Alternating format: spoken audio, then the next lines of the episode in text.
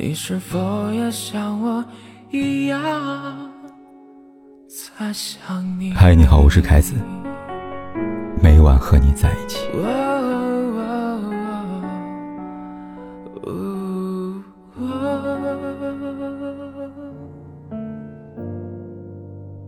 你给我一个保障，给我二十万，你能达到这个要求呢，咱俩就是白头到老。我伺候你，也乐呵呵的。这段录音成为目前最火的段子之一，无数博主拿来对口型录制搞笑视频。这段话来自一位姓唐的六十二岁大妈，她最近参加老年相亲节目，跟节目里的于大爷可谓是一见钟情。于大爷是个勤快人，把小家的庭院打扫干干净净的，种满了瓜果蔬菜，同时养鸡养鸭，灶台和地板擦得一尘不染。孩子们也都自立门户了，他现在唯一想做的，就是找个会过日子的人，给小院当女主人。而唐大妈呢，为人利落，擅长厨艺，不打麻将，不跳广场舞，完全是于大爷心目当中完美的伴侣。可就在红娘以为好事将成的时候，唐大妈突然提出一个要求，让于大爷给她二十万作为保障。理由是于大爷比自己大六岁，他可能白白伺候。此言一出，于大爷立马不乐意了。他说：“你这是来过日子的吗？”红娘也为于大爷叫屈。人家四个儿子结婚一共花了十七万，你张口要二十万。唐大妈呢，自然沦为了笑柄。许多年轻小姑娘拿来做对比，我才二十岁，竟然不如一个六十二岁的大妈有自信。许多小伙仰天长叹：“我连大妈都娶不起啊！”然而，当我了解唐大妈之前的两段婚姻之后，却再也笑不出来了。唐大妈是个农村人，跟第一任老公相亲相爱，可惜老公身体不好，心脏有问题，还有高血压，早在十年之前撒手人寰。虽然原配老公病病殃殃，干不了重活，也没让唐大妈伺候。但他一点也不后悔，至今回想起来还是忍不住红了眼眶。唐大妈心疼儿女压力大，不想给他们增添负担，于是进城打工，又结识第二任老公。可万万没有想到，第二任老公是个骗子。他明明七十八岁，却谎称七十岁，骗了当时五十多岁的唐大妈跟他交往。过了挺长时间，唐大妈发现真相，她觉得委屈。城里人显年轻啊，没看出来啊。说到这儿，唐大妈又忍不住哭了。她怕人笑话，甚至脑补了别人的嘲讽：“你是不是傻呀？”于是没分手，而且连儿女都没告诉。唐大妈带着过日子的想法，继续尽心尽力地照顾第二老公。可第二老公只把她当做贴身保姆，使唤她六年后离开人世。而她许诺给唐大妈买的社保，却成了空头支票。一点保障也没有留给她。唐大妈被同一个男人骗两次，如今她无依无靠，只能靠在工地给人来做饭，维持生计。你还觉得唐大妈贪心吗？一点也不吧。在第一场婚姻里，她天真浪漫，可以为了爱情当牛做马；在第二场婚姻里，她开始为晚年生活担忧，只想要一份保障。她卑微至死。接连给两个男人养老送终，却没有得到任何的保障，所以，他才会在做出第三次选择的时候，狮子大开口说：“给我二十万，我跟你白头到老。”被命运苛待的他，真的饿坏了。假如唐大妈在十年前遇见了于大爷，他们大概率会成为一对幸福的夫妻。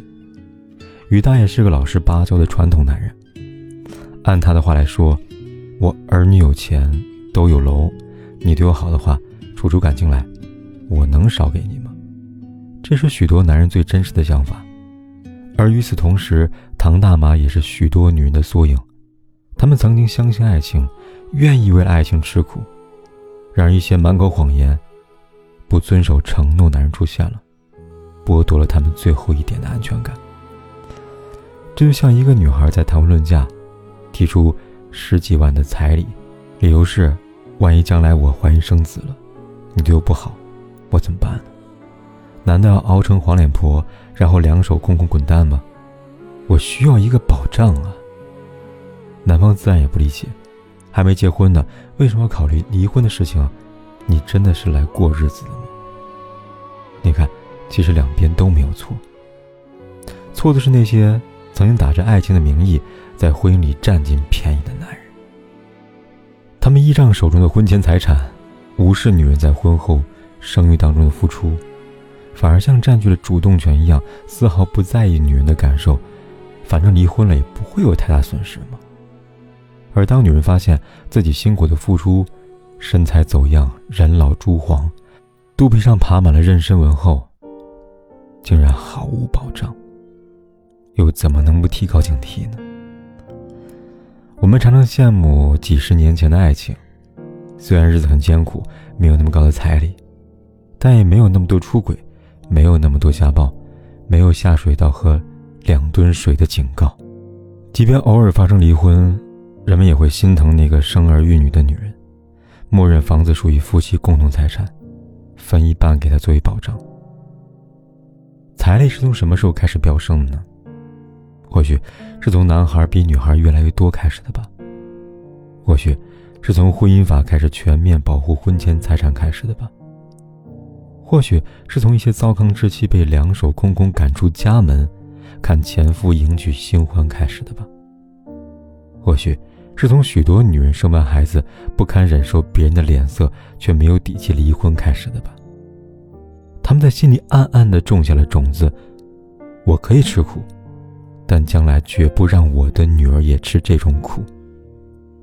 于是，有了狮子大开口的丈母娘。确实天价彩礼不可取，但天价彩礼不是女方单方面的错误。每一个咄咄逼人的丈母娘，都曾是相信爱情的小姑娘，而那些让他们不再相信爱情的人，才是罪魁祸首吧。风带着他走上最长的旅途。一路跟着晚霞，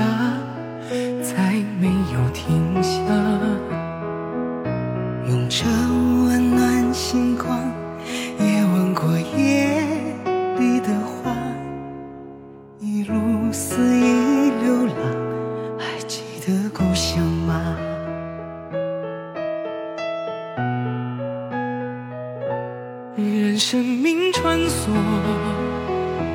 时间的角落，他静静看着人们爱过和恨过，随时间漂泊，随他忘了或记得，他离开他的回忆，重